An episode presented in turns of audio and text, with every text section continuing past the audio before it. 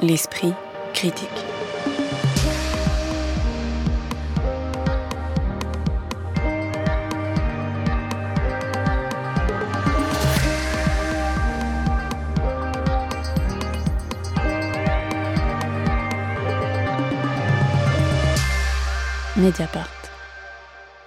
Du 21 septembre au 22 octobre dernier, s'est donné au théâtre de l'Odéon Atelier Berthier la nouvelle pièce de Sylvain Creusevaux, Edelweiss, France Fascisme, qui partira en tournée dans toute la France au début d'année prochaine à Toulouse, Saint-Étienne, Annecy, Brive ou Cergy-Pontoise.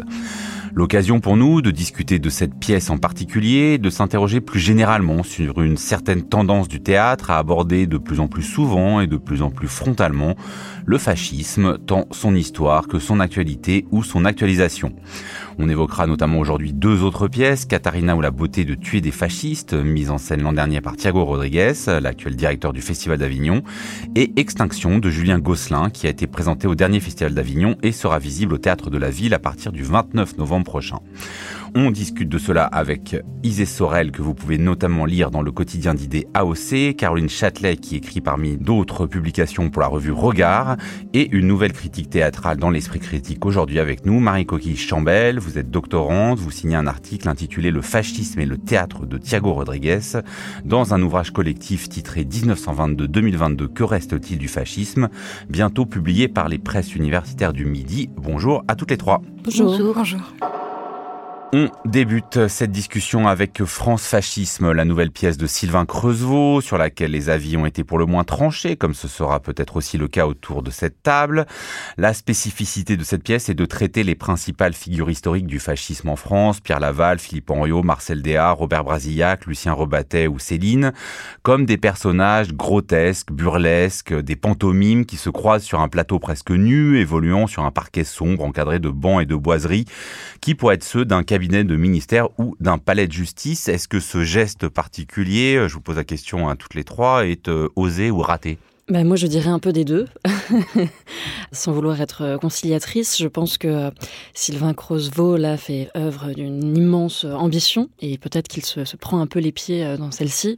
Euh, il rejoint ses, ses premières amours, euh, qu'on peut penser au Capital et son singe, qui traitait voilà, du, marxisme, ou Notre terreur, la terreur de la Révolution française. Donc, il reprend ces espèces de grands coups de sonde dans des moments historiques suite à, à ces fresques dostoïevskiennes.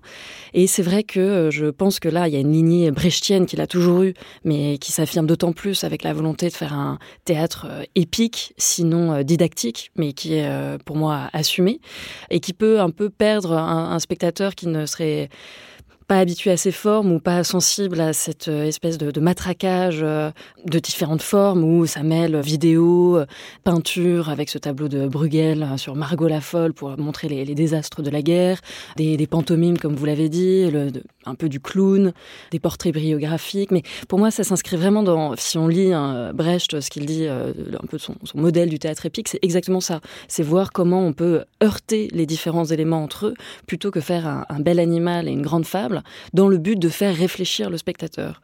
Sauf que là, la réflexion est un peu euh, atomisée, disons, puisqu'il y y a un tel flot euh, d'informations qui est donné, d'éléments divers, ça se cherche à tellement tout englober que euh, peut-être ça perd aussi hein, son public en, en route. Caroline Châtelet. Oui, alors euh, je, je vous rejoindrai, Isée, mais en, est, en, étant d'ailleurs plus dur, c'est-à-dire que, comme toujours chez Sylvain Creusevaux, je trouve qu'il y a un travail euh, intellectuel, comme vous le dites, de recherche. Il y a vraiment, euh, c'est à quelqu'un à qui on ne peut pas dénier le, le fait qu'il se plonge dans des archives, qui va, qui va chercher de la matière, euh, qui a vraiment une volonté aussi de porter une pensée au plateau.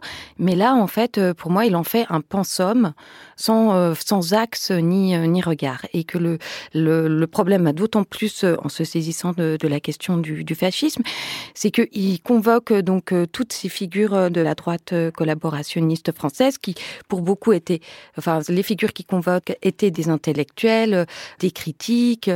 Et donc, on entend bien aussi qu'il y a peut-être la, la façon de vouloir interroger quels pourraient être aussi les liens entre une part d'une frange intellectuelle, esthète et le fascisme.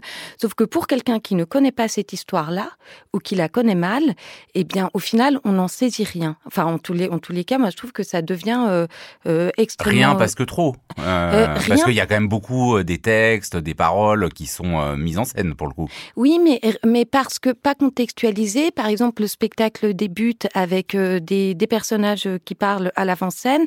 Et en fait, ces personnages, ils sont désignés par leur prénom.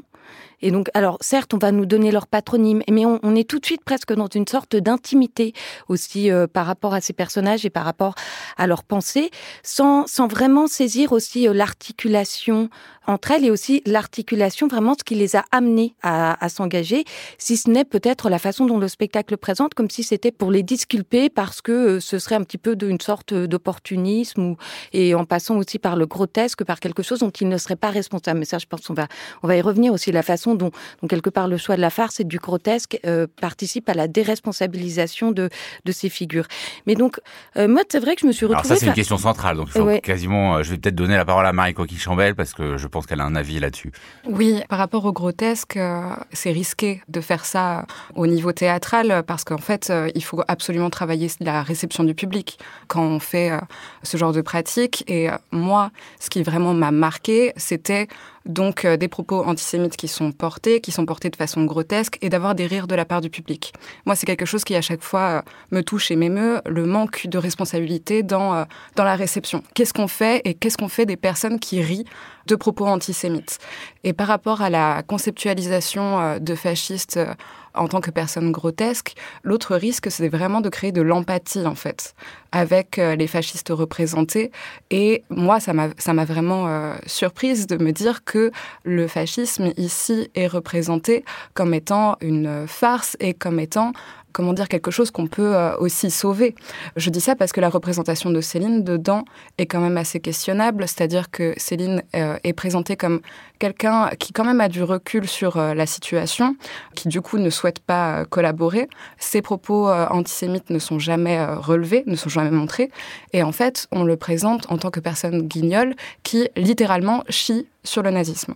Et en fait, qu'est-ce que ça fait, ce genre d'acte? Ça réhabilite malgré soi, cette figure. Et ça m'a, d'autant plus euh, crispé cette représentation grotesque qui peut réhabiliter malgré soi. Et donc c'est pour ça que la question de la réception, elle est centrale et de travailler sa réception sur des, euh, propos antisémites est d'autant plus important euh, sur la représentation du fascisme. Alors je pense que pour moi ce que dit la Marie Coquille Chambel pose deux questions euh, assez essentielles. La question de la réception où effectivement on peut se dire bon, est-ce que faire rire avec, mais est-ce qu'on rit avec ou est-ce qu'on rit contre? Parce qu'on pourrait dire aussi que par certains côtés ce spectacle se dénote par rapport à d'autres spectacles assez convenu sur la montée du péril fasciste, euh, où en gros les spectateurs euh, voient exactement ce qu'ils pourraient penser a priori en lisant un article de journal.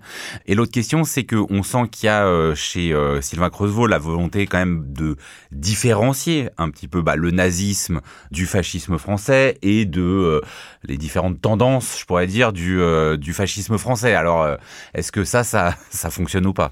Bah, C'est vrai qu'il y, y, a beaucoup de choses là dans ce que vous venez de dire. D'une part, je pense qu'il y a une citation, euh, pour prendre un peu les choses de biais, euh, du dramaturge Julien Vella, qui moi m'a beaucoup interpellé parce que euh, il dit presque ce que l'on dit là, à savoir ces textes, donc ces textes de, de ces fascistes qui sont assez peu connus finalement. C'est des gens qu'on lit absolument plus, euh, enfin à moins d'être dans des cercles quand même très restreints et, et qui, euh, bah, du fait de la réécriture de l'histoire résistante par la suite, etc. Et donc Julien Vella écrit ces textes ne répondent pas à un devoir de mémoire. Rien ne justifie de les tirer de l'oubli, pas même le fait de les dénoncer, de les démonter ou de les ridiculiser publiquement. Il n'est même pas sûr qu'on puisse les porter sur scène sans faire malgré soi le jeu du fascisme. Donc euh, malgré nous de faire la, promotion de cette idéologie-là, et il ajoute ensuite que euh, on peut pas remuer euh, cette merde sans se salir les mains. Et, c'est vrai que je pense que c'est presque une parole extrêmement lucide sur ce qui potentiellement peut se passer bah, dans la réception et ce que provoque ce spectacle. Ensuite, je pense qu'en effet, je vous rejoins Joseph. Moi, là où j'ai pu être séduite en un sens, c'est que bah, ça s'attaque frontalement à ce sujet-là sans chercher à faire ainsi une moraline un peu facile ou à prendre le public euh, directement, un public qui serait convaincu à une, une, idéologie, disons, de gauche culturelle euh, plus classique. Et, euh, et je trouve qu'il y a, là encore, c'est une ambition qui pêche, mais aussi de montrer les différentes les différentes formes de fascisme et, les parcours qui ont pu mener à ça, parce que finalement c'est assez euh, divers. Euh, il y a de l'opportunisme, il y a euh, une espèce de conservatisme chrétien, il y a des nationalistes ultra qui finalement, paradoxalement, se mettent sous le joug allemand. Il y a aussi le fond, mais là encore c'est que des petits indices mis, ça et là, bah, du, de la figure du poilu et comment, voilà, avec cette chanson de, de l'Alsacienne et le traumatisme de, de la perte de l'Alsace-Lorraine, euh, encore auparavant. Et puis aussi, ce qu'on n'a pas encore dit, mais euh, presque une dénonciation euh, du fascisme à la Pasolini sur la société de la consommation ou du libéralisme. En tout cas, c'est ce que je trouve, est beaucoup plus dit dans les propos de Creusevaux au sujet du spectacle que finalement mise en scène. C'est ça, moi, qui m'a un peu aussi euh, embêtée, euh, dans la mesure où euh, c'est vrai qu'à la sortie, je me rappelle, il y avait le livre de Chamaillou sur les lectures à recommander, livre de Chamaillou sur la société ingouvernable et en gros les liens entre l'autoritarisme et le libéralisme.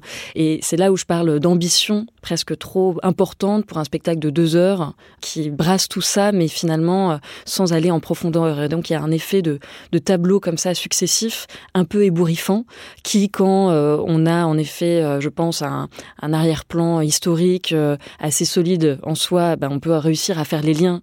Et, il dit justement, je, fais extrêmement confiance au spectateur et à l'intelligence du spectateur, ce qui, là encore, moi, peut me plaire, puisque je trouve qu'à l'inverse, il y a beaucoup de, spectacles qui prémâchent beaucoup trop le, travail.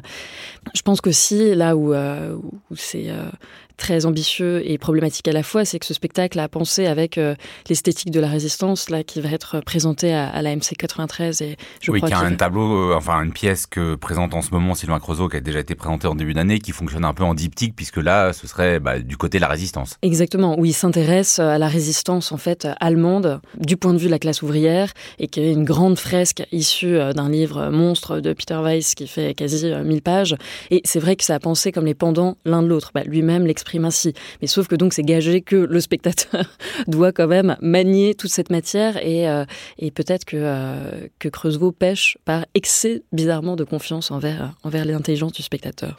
Oui, et puis le, le problème en fait c'est que le spectacle il repose, comme vous le dites, sur une galerie de, de portraits avec des personnages qui ont des itinéraires divers, mais euh, j'ai le sentiment qu'au-delà de ça, il n'y a rien dans la structure. Enfin, peut-être que tout est enchâssé dans le parcours de Brasillac, puisqu'on oui, c'est Brasillac quand même. Et on commence et on, et on termine avec lui, mais parce que c'est lié aussi à Je suis partout, donc qui était ce journal, et aussi autour duquel ont gravité euh, la majorité des, des, personnages qui sont convoqués. Mais ce qui tient, après, ce qui les tient théâtralement, donc euh, on a une mise en scène qui installe quelque part des tableaux, mais où les, comédiens sont quand même extrêmement statiques.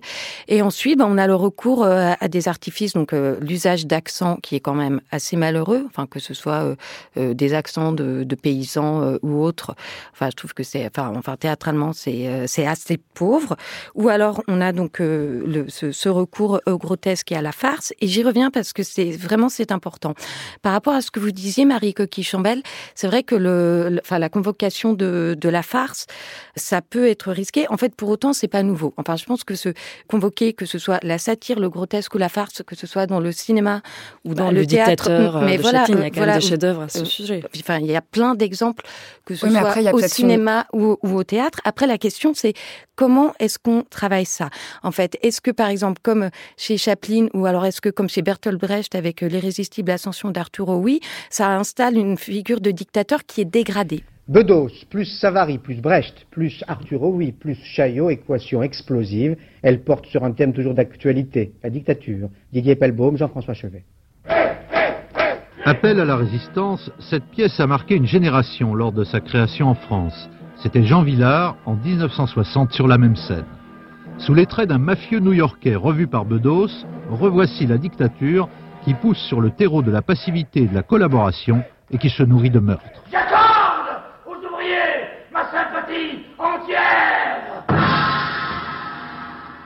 La dégradation d'un dictateur qui est à la fois dans une sorte de puissance amoindrie, enfin voilà, une sorte vraiment de dégradation. Là, ce que ça crée par rapport à ces personnages, c'est-à-dire que ce sont des personnages qui vont cabotiner, qui vont être des bouffons, qui vont faire euh, des blagues euh, en dessous de, de la ceinture, des blagues assez graveleuses et qui sont désinvoltes et tous assez inconséquents. Donc, euh, ce qui fait qu'il y a une sorte quelque part d'inadéquation de ces figures au mythe de la virilité et de la puissance, mais en même temps, ça les déresponsabilise et les infantilise. Et le fait que le spectacle commence notamment par euh, l'un des personnages qui chante une chanson, enfin une comptine enfantine, ça participe de cette infantilisation, de la déresponsabilisation. Et je trouve que c'est comme si quelque part ça nous donnait une sorte de fascisme sans tête, où ces personnes-là ne sont pas responsables. Marie Coquille-Chambel, sur cette question de l'intention farcesque, est-ce que c'est ça qui pose problème ou euh, c'est la manière dont elle est menée davantage? Alors, moi, j'ai plusieurs euh, problèmes par rapport à ce spectacle, notamment la fin la fin du spectacle qui termine justement sur euh, la mise à mort euh, de tous ces fascistes. Et cette mise à mort, elle est, euh, comment dire, elle est, construite de manière à montrer que ces personnes sont mortes dans leurs valeurs, dans leur, idéal en fait. Et de les présenter de cette façon, de façon très grande. C'est ce que vous disiez sur le fait de ne pas les, les rendre en, en, déclin en fait. Ils n'en ressortent que plus grands sur ce final, sur ce final aussi.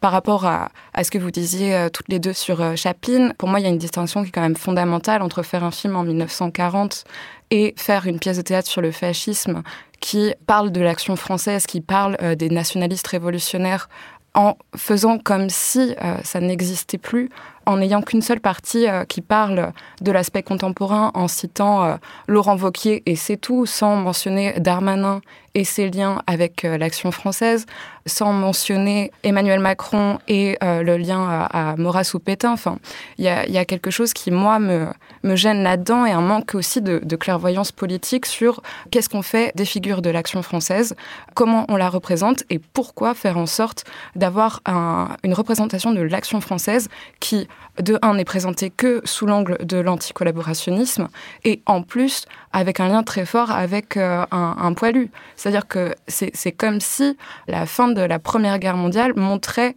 comment dire la, grandeur de la France et la grandeur de la France avec l'action française. Et donc moi, ça me pose aussi des questions, euh, des questions politiques qui sont beaucoup plus larges en fait. Alors euh, j'aimerais qu'on vienne effectivement parce que vous l'avez toutes dit, il y a un peu une succession, une effusion de tableaux successifs et il y en a un qui se singularise a priori, c'est ça que fait le, spectacle de Creusevaux, c'est que contrairement à pas mal de pièces qu'on a pu voir où on nous parle du passé pour nous parler du présent, on a l'impression que là on nous plonge dans le passé, alors de manière discutable, hein, je pense qu'on a commencé à l'évoquer, mais sans voilà tirer forcément un lien avec le présent, sauf un moment. Il y a un tableau particulier autour du mot décadence où euh, bah là, euh, bon, effectivement, il y a des citations euh, d'hommes politiques contemporains, d'autres choses. Comment est-ce que vous, vous l'avez vu dans ce rapport auquel qui est important, j'imagine, quand le théâtre s'empare du fascisme entre le passé et le présent? Bah, C'est vrai que c'est un moment où il y a une succession là de, de vidéos comme un cinétract à la Debord, très associé du spectacle, et avec quelqu'un sur le proscenium qui a fait comme ça avec une voix un peu doucereuse, une sorte de litanie sur comment ce mot de, de décadence a, a et, je pense que là, ça pointe quand même quelque chose d'assez intéressant sur, pour le coup, une, victoire bah, sur une espèce d'hégémonie euh, culturelle. Là, moi, ce que je trouvais quand même intéressant, et pour le coup, je, moi, j'aurais pas forcément souhaité plus de références, puisqu'on, je veux dire, ce discours imbibe tellement partout que les liens, on peut les faire assez rapidement euh, tout seul. Je pense que de dire, euh, enfin, j'entends dans le détail, mais que sinon, j'ai pas forcément moi besoin en tant que spectatrice qu'on vienne me tirer les fils pour dire grosse œillade, attention, regardez, ça fait penser à quel propos qu'on a entendu euh, à 20h ou etc. Mais je pense que là, ça pointe vraiment, oui, comment finalement, alors qu'on montre ces fascistes aussi dans la débâcle, et on parlait du grotesque bah, de Céline dans D'un château l'autre, qui justement montre comment ces personnes sont des bouffons, mais au, sens propre, quand justement ils sont allés se réfugier à Sigmaringen en, dans la forêt noire en Allemagne et qui sont retrouvés là les 3000 fascistes aérés euh, dans la débâcle. Donc je pense que le grotesque peut être aussi une arme critique. Après, on a vu qu'ici, euh, elle pêche euh, par endroits. Mais là, je pense que ce, passage montre vraiment comment, même si là, il nous met, alors que nous, le fascisme est, est rampant, et là, il nous met à le moment de la défaite, en fait, et de la débâcle de ces personnes-là, mais de voir qu'il y a eu une réussite dans le cheminement de ces idées fascisantes au fond dans la société et que notamment un des lits qui permet le fascisme, c'est cette espèce d'esprit euh, déploratif, mais qui finalement imbibe, je trouve, toute notre société, à dire, mais euh, qui va de, euh, il n'y a plus de bons livres, et c'est d'ailleurs pas étonnant que ça soit des, des critiques éminents de leur époque, etc., mais que là, c'est toujours, oui, il n'y a plus de bonnes livres, il n'y a plus de bons films, enfin, je pense que tout ça, ce sont quand même des, des outils aussi de, de cette pensée droitisante. Et je voulais revenir aussi, pardon, sur ce qu'on avait dit juste avant. En fait, je pense qu'il est très problématique par rapport à Arthur à ce que fait Brecht avec Arthur Rouy ou, ou autre, c'est que l'un, il prend des figures réelles, tout en les fictionnalisant. Et ce qui fait que c'est ça, par exemple, même comme Céline, c'est qu'il en tire certains aspects sans prétendre à aucune exhaustivité, mais pour en faire comme ça un masque, une grimace, comme il dit, euh, puisqu'il veut faire une comédie à l'heure du danger. Et je pense que ce qui nous gêne, c'est vraiment sur de tels personnages, de justement les fictionnaliser. C'est pour ça qu'il garde sûrement que euh, les prénoms aussi, etc. Et donc de jouer avec une matière euh, historique inflammable, mais sans s'en faire totalement une parabole ou une mise à distance qui nous permettrait de réfléchir autrement. C'est que là, en fait, on a, on a sans cesse un peu les contrepoints de dire oui, mais attends, mais ça, mais ah oui, mais ça, ah, mais ça, etc. Et je pense que c'est ça aussi qui est un peu embarrassant, ce mélange entre euh, personnages historiques et euh, fictionnalisés. Ah oui, vous voulez dire qu'en fait, si ça n'avait pas été leur véritable parole, ça aurait été différent. Enfin, euh, c'est que je pense que ce que par exemple ce que fait Brecht dans la résistible ascension d'Arthur Ruy, c'est qu'il fait vraiment une transposition. Il, il nous met pas en Allemagne, il nous met pas avec ces mêmes personnages pour en faire une farce. Il déplace ça carrément, bah pour redire ça, donc c'est une, une, pièce euh, très importante euh, de Brecht qui fait un parallèle avec l'ascension de Hitler en Allemagne. Mais qu'est-ce qu'il en fait? La force d'Arthur Huy, c'est l'inoubliable phrase de Brecht, toujours actuelle. Le ventre est encore fécond, doit surgir la bête immonde. Oui, que le ciel en colère envoya nous punir de nos iniquités, nos crimes, nos erreurs et nos lâchetés il nous met directement à Chicago aux États-Unis, chez les gangsters, à propos de toute d'une histoire de trust de chou-fleur, mais qui mène évidemment à des meurtres, à de la corruption, etc. Et euh, une sorte d'anschluss qui dans en Schulz, pour faire des jeux de mots pourris, euh, où euh, la ville, enfin, il passe de la ville de Chicago pour étendre son influence à, à Cicero. Et je pense que c'est ça qui marche dans cette pièce, c'est qu'il y a, y a un décalage plus grand. J'entends, mais peut-être avant qu'on parle d'autres pièces, une question quand même. Ça, je pense qu'il a aussi une ambition historique qui l'empêche de euh, faire ce genre de choses. Et moi, j'ai par exemple, j'ai trouvé qu'il y avait une scène où on sentait quand même euh, bah, la capacité de mise en scène de Creusevaux, ou cette scène où il y a donc différents euh, personnages incarnant le fascisme français qui répondent tous les uns aux autres au téléphone, qui sont face à nous, et où on voit comment Joseph Darnan, par exemple, le chef de la milice, prend progressivement l'ascendant sur Pierre Laval, le chef du gouvernement, qui est théoriquement son supérieur, où là, il y a, voilà, dans, dans, cette idée quand même de historiquement montrer comment euh, des euh, formes, des courants fascistes prennent le pas les uns sur les autres sur cette capacité à mettre en scène l'histoire. Est-ce que vous sauveriez un peu quelque chose, Marie Coquille-Chambel je sais pas, je sais pas si je, je sauverais quelque chose euh, de ce spectacle. C'est horrible à dire, hein, mais je suis sortie tellement énervée en me disant que quand même on peut faire quelque chose de cette période historique et surtout qu'est-ce que ça signifie euh, de faire ça aujourd'hui? Qu'est-ce que ça signifie de faire en sorte de vendre des livres de Céline à la fin d'un spectacle comme ça? Enfin, je, je m'interroge vraiment sur euh, à la fois la portée politique du spectacle, la portée historique du spectacle et sur ce qu'on donne aux spectateurs euh, et spectatrices notamment par rapport à toutes les distinctions entre les formes de fascisme et même quel fascisme on représente. On n'a même pas de définition du fascisme en fait. Et même de dire que la France est fasciste, non, mais c'est, enfin, il y a mm. la dimension raciale, elle est complètement mm. écartée.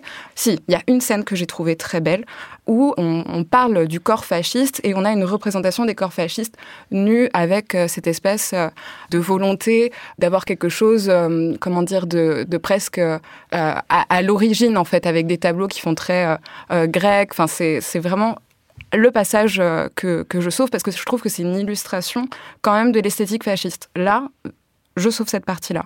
Mais sur, euh, sur le reste, je trouve que euh, même sur la représentation euh, des, femmes, c'est absolument, absolument vide aussi.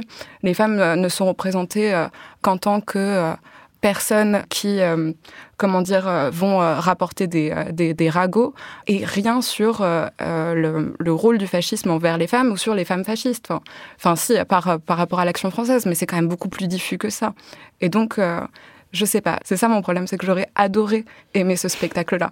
Et du coup, c'est euh, c'est d'autant plus d'autant plus terrible. Après, c'est vrai pour euh, rejoindre Joseph et quand même sauver quelque chose. Là, moi, moi quand même, j'admire la, la, puissance de théâtralité que réussit Creusevaux avec ses comédiens qui sont euh, là quand même à la limite de la caricature. Enfin, caricature rend parfois un peu trop, mais je pense à cette scène avec l'allemand Otto Abetz et, et Laval qui avec leur, leur la Citroën qui justement se perd dans la forêt noire, la scène des téléphones. Enfin, je trouve qu'il y a quand même un peu comme ça des moments de, jouissance théâtrale, mais qui posent en effet toujours problème sur euh, de, de quoi on, prend plaisir.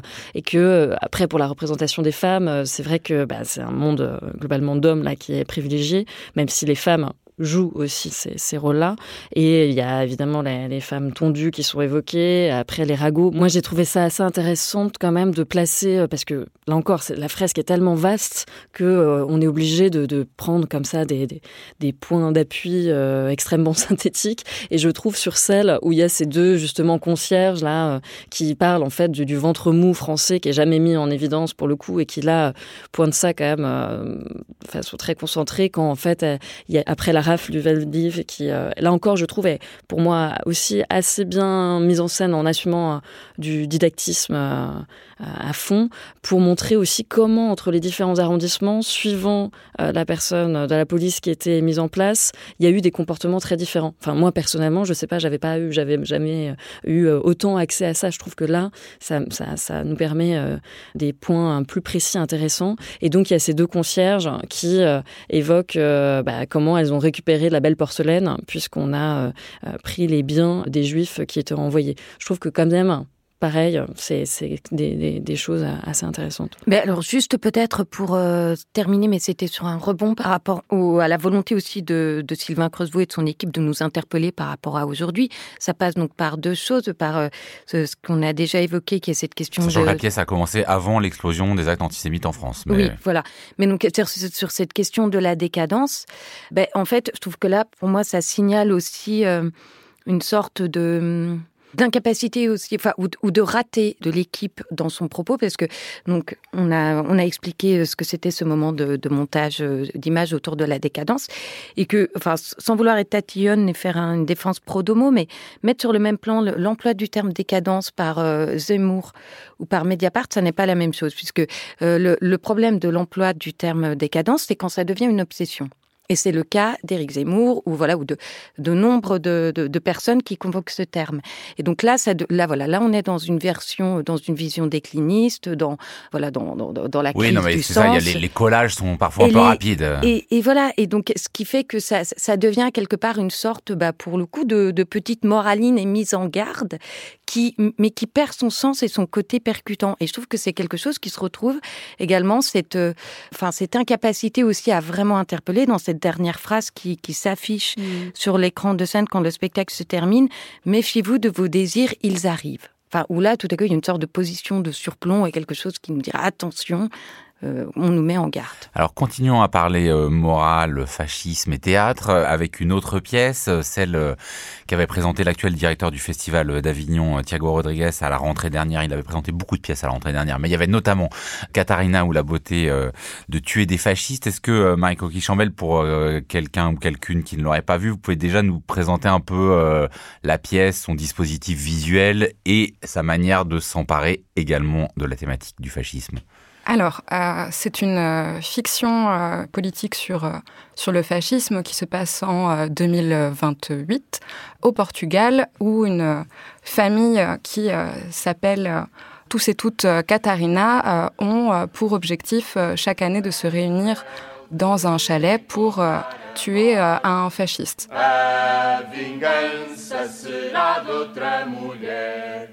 Será certa e fatal a sorte do fascista hoje irá morrer. Será certa e fatal a sorte. Catarina. And the beauty of killing fascists. E a beleza de matar fascistas.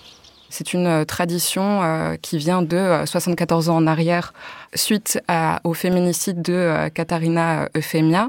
Et donc, chaque année, l'un des membres de la famille tue un fasciste. Et là, c'est le tour de la dernière, qui vient d'avoir 26 ans, kidnappe un euh, député fasciste euh, portugais qui doit euh, rencontrer des, des catholiques intégristes pour réviser la constitution du Portugal. Elle le kidnappe et au moment de devoir le tuer, elle refuse. Elle n'y arrive pas et elle commence à douter d'une conceptualisation euh, de l'antifascisme violent. C'est-à-dire que est-ce qu'il faut utiliser les armes des fascistes pour lutter contre le fascisme? Et donc, c'est un dispositif, euh, enfin, le dispositif du spectacle, c'est d'avoir toujours sur scène la présence euh, du fasciste qui est, qui, qui doit être abattu, qui ne parle pas, qui ne parle pas pendant euh, deux heures du spectacle et qui, à la fin du spectacle, se lève et fait euh, un discours d'une euh, trentaine de minutes, voire 40 minutes, en faisant un espèce de meeting politique avec une adresse au public en disant euh, vraiment euh, bah, des, des, propos, euh, des propos fascistes. Et tout le but, en fait, de ce spectacle-là, c'est aussi de faire réagir le public sur des propos fascistes qui sont portés et de faire réfléchir à qu'est-ce que ça veut dire que de laisser la liberté d'expression à l'extrême droite. Est-ce qu'il faut passer par la violence Et voilà, c'est Katharina a la beauté de tuer des fascistes. Vous l'avez vu aussi, Sorel. Oui, en effet. Euh, moi, je, je, trouve bah, ce que vous pointez. Parce qu'a priori, c'est donc vraiment l'inverse. Hein, C'est-à-dire qu'on est, dans le futur alors qu'avec euh, Creusot, on était dans le passé. Effectivement, on a un éclatement de la parole fasciste diffusée partout euh, de manière farcesque. Dans Creusot, là, on est sur d'abord du silence, puis un discours, un monologue. Enfin voilà, on a, on a l'impression que c'est un dispositif très différent. Est-ce que ça aboutit à quelque chose chose de très différent Finalement, pour moi, pas, pas véritablement, mais pour des raisons euh, différentes. Euh, en même temps, on est placé dans le futur, mais il y, a un côté très rétro-futuriste, je trouve, dans le choix des costumes, où il s'est inspiré euh, plutôt des robes paysannes des années 50, puisque cette Katharina fait référence donc à, cette Katharina Euphemia, qui est une personne réelle qui a été tuée bah, sous, la dictature de Salazar parce qu'elle travaillait dans un domaine agricole et elle a cherché à se rebeller pour défendre euh, ses droits. Moi, je trouve que ce qui est, toujours euh, un peu problématique dans ces dispositifs, c'est l'impression d'être prise au piège. Je, comprends bien le processus qui est de nous renvoyer euh, aussi à notre propre passivité. Et en, même temps, il y, a, toujours cette ambiguïté de est-ce qu'on doit bah, maintenir notre suspension un peu d'incrédulité, de dire que tout ça fait partie du spectacle, donc en tant que spectateur, on doit l'accueillir. Est-ce que si on réagit et donc on prend ça pour euh, une sorte de réalité. On n'est pas aussi, euh, on va pas se faire moquer puisqu'on dit mais non, attention, c'est quand même du théâtre. Moi, je sais que le, soir où je l'ai vu, c'est, la, salle avait réagi énormément. Il y a quasi quelqu'un qui a fini sur scène. Il y avait, je, et puis on m'a, on m'a raconté qu'il y avait des bouteilles d'eau qui avaient été lancées, etc. Après, je ne sais pas. Peut-être qu'il y a même une, sorte de claque dans, le public. Je, ça serait intéressant. Peut-être vous nous direz, Marie. Mais moi, c'est, toujours ça en fait. C'est cette ambiguïté de la position du, spectateur, puisque je pense qu'au théâtre, ce qui est le plus politique, c'est quand même cette relation qui s'instaure, et entre euh, toujours une tension entre jeu des conventions et euh, qu'est-ce que ça nous fait euh, fondamentalement. Et en fait, moi là, en, discutant avec vous, ce que ça m'évoque le spectacle, mais je ne sais pas si c'est une bonne technique, mais que je rêverais de voir, c'est aussi plutôt d'étudier les processus, qu'est-ce qui mène à, ça, plutôt que d'avoir cette position euh, pas surplombante, mais euh, d'avoir cette personne voilà qui finalement nous débite le discours qu'on entend euh, partout tout le temps et qui me paraît assez peu fécond moi, pour me faire réfléchir à la situation actuelle, ce qui permet le fascisme, ce qui est notre laisser-faire, etc., etc. Caroline, vous l'avez lu mais pas vu, mais vous pouvez quand même nous en parler. Oui, mais alors c'est vrai que c'est donc complètement euh, différent cette façon d'aborder le, le, fascisme. Euh, bah, euh, enfin, vous, vous, avez listé différentes choses, Joseph, et c'est vrai que c'est le fait. Là, on a un texte, on a une pièce. Là où, si on prend le travail de Sylvain Creusevaux ou Julien Gosselin, dont on va parler après, Sylvain Creusevaux, par exemple, il se plonge dans toute une matière qui n'est pas forcément dramatique et avec laquelle il va constituer un spectacle. Donc là, il y a aussi quelque chose euh, qui est complètement euh, différent. Et ce qui, ce qui est différent, c'est que là où, par exemple, chez Sylvain Creusevaux, le passé, il est convoqué pour nous mettre en garde le passé est convoqué pour, euh, pour nous édifier, euh, nous publics, et pour nous dire attention, euh, souvenez-vous. Ici, le passé, il est là, mais justement, le passé, on nous dit attention, il faut le réinterroger, ce passé. Parce que ce que fait ce personnage de Sarah qui refuse tout à coup de prolonger ce sacrifice annuel, elle dit en fait, mais peut-on continuer encore de faire cela? Est-ce qu'elle pose la question aussi Est-ce qu'on peut avoir les mêmes armes en tant que de dictature ou en tant de démocratie Admettons face face au fascisme? Comment est-ce qu'on adapte aussi euh, les, la lutte et les moyens de la lutte selon le, le contexte? Et donc c'est aussi une façon. Cette pièce, elle nous dit ne prenons pas euh, l'histoire ou les positions politiques comme un dogme. Mm. et, et interrogeons-les en permanence. Donc c'est quand même ce qui est assez intéressant euh, dans, dans ce texte. Marie Coquille-Chambel, je le disais en introduction, vous publier euh, bientôt un article intitulé hein, Le fascisme et le théâtre de Thiago Rodriguez. Est-ce que vous pouvez nous donner les conclusions sans tout dévoiler? Alors, mon article s'appelle plutôt Faut-il tuer les, les, fascistes euh, La représentation du fascisme éternel euh, dans le théâtre de Thiago Rodriguez. Donc c'est justement, moi, je m'interrogeais sur comment on représente, en me fondant aussi sur Umberto Eco, reconnaître le fascisme, comment on représente, comment dire, un fasciste moderne? Parce que l'intérêt aussi de ce spectacle, c'est que le, fasciste, au début, n'est pas représenté par euh, ses actes ou ses paroles. Il n'est représenté que par euh, des antifascistes. Donc c'est intéressant aussi de, de voir ça, et c'est intéressant aussi de voir comment on caractérise le fascisme dans cette pièce-là, parce qu'en fait, ça vient d'un donc la conceptualisation euh, de l'antifascisme vient d'un féminicide et en fait c'est vraiment quelque chose qui est assez original de concevoir le fascisme par euh, les violences conjugales et c'est quelque chose qui revient tout le temps, c'est-à-dire que la volonté de tuer ce fasciste-là vient aussi du fait que à cause de, juges qui ont laissé passer des hommes accusés de violences conjugales, on arrive à, ce fascisme-là. Et donc il y a tout un travail qui est fait aussi sur les, euh, les minorités, etc., qui est quand même assez original je, trouve dans sa conceptualisation, euh, c'est pas, euh, on n'arrive pas avec des propos, euh, des propos racistes portés tout de suite en fait. On arrive par la possibilité de violence envers les, les, personnes minorisées. Et donc, je trouve que c'est quand même une autre finesse et autre chose par rapport à, à Edelweiss, c'est que là, en fait, on n'a aucun symbole fasciste représenté euh, sur scène.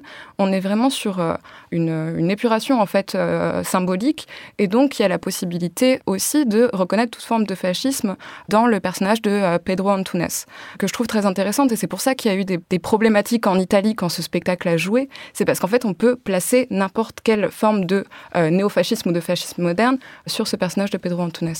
Oui, et puis pour prolonger ce que vous dites, Marie, aussi le, le fascisme existe, enfin, dans, disons dans la structure même de la pièce, c'est-à-dire que, admettons, 95% euh, de la pièce ce sont des dialogues entre les différents membres de cette famille.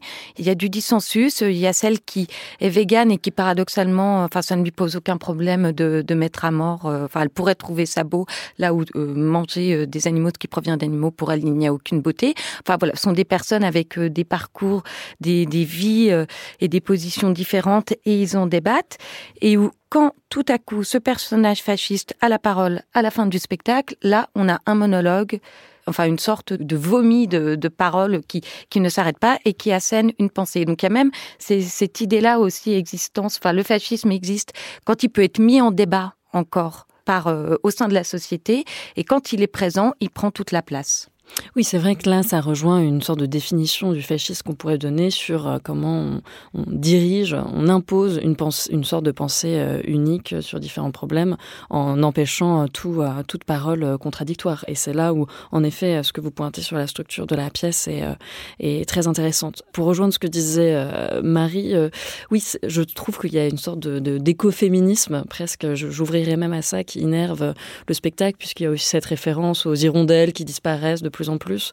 Et, euh, et ça rejoint en effet la domination sur les femmes, sur les corps euh, racisés, etc., etc. Et c'est vrai que par rapport à, à ce que fait Creusevaux, là, il y a bah, tout simplement Thiago Rodriguez, c'est un auteur. Et euh, là où euh, Creusevaux ne fait que du montage. Ça serait ça aussi une, une, des différences. Une des différences. Alors, je suis désolé, on va pas avoir le temps d'aborder en son entier le Gosselin euh, Extinction, donc qui va être, euh, qui était au Festival d'Avignon, qui va être montré euh, là au théâtre de la ville, qui vient de rouvrir qui est sur un dispositif assez complexe avec, euh, comme souvent, euh, Julien Gosselin, du cinéma, de la musique, du théâtre, et là des textes en l'occurrence de Thomas Bernhardt, mais aussi de Hugo von Hofmannsthal et, d'Arthur Schnitzler.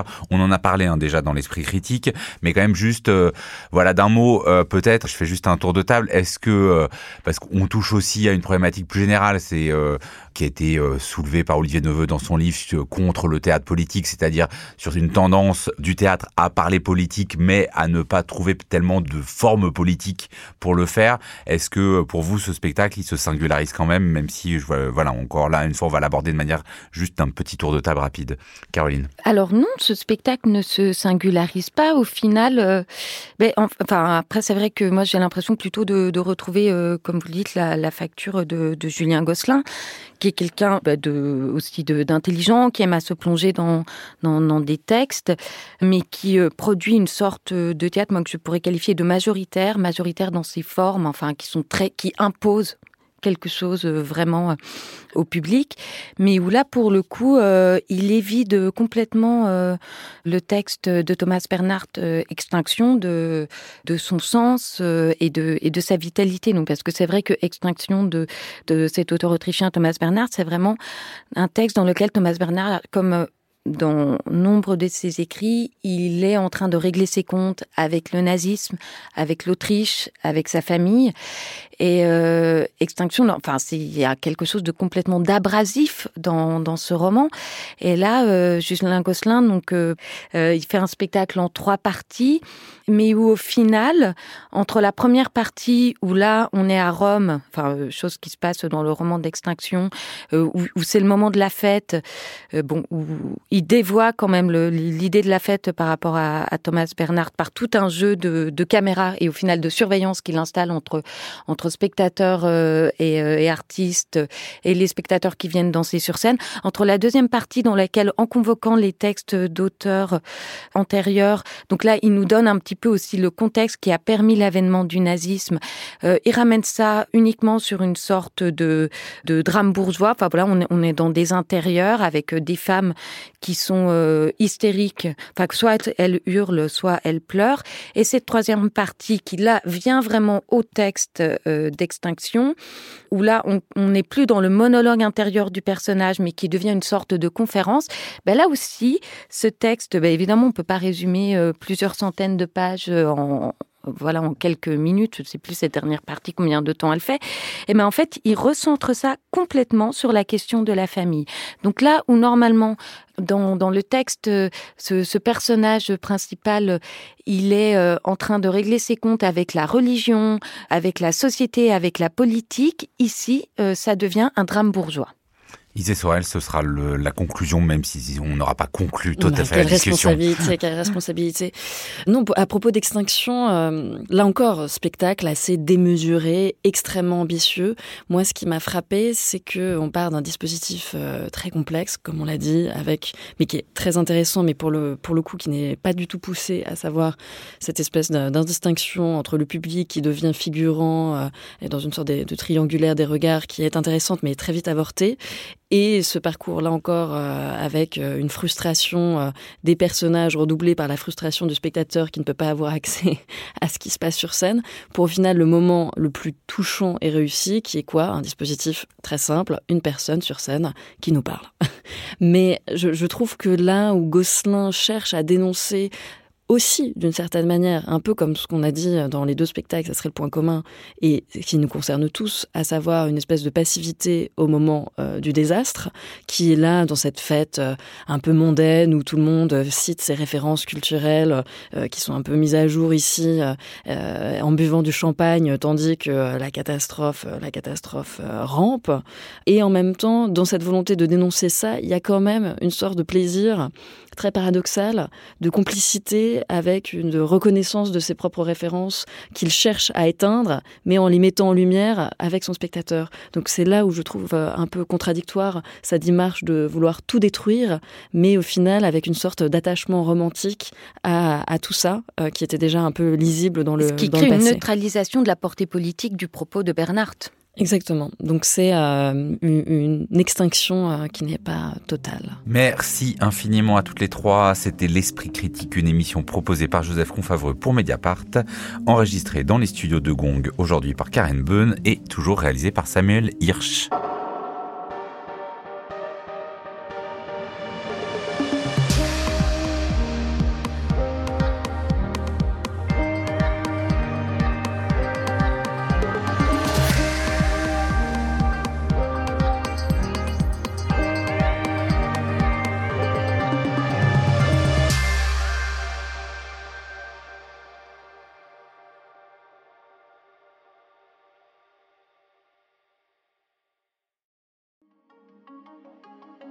Pour ses 16 ans, Mediapart organise un festival au 104 à Paris. Venez rencontrer les équipes, poser vos questions, assister au débat et discuter du passé, du présent et du futur de notre journal 100% indépendant. Rendez-vous le samedi 16 mars de 11h à 19h au 104 à Paris. Entrée libre et gratuite. Plus d'infos sur mediapart.fr.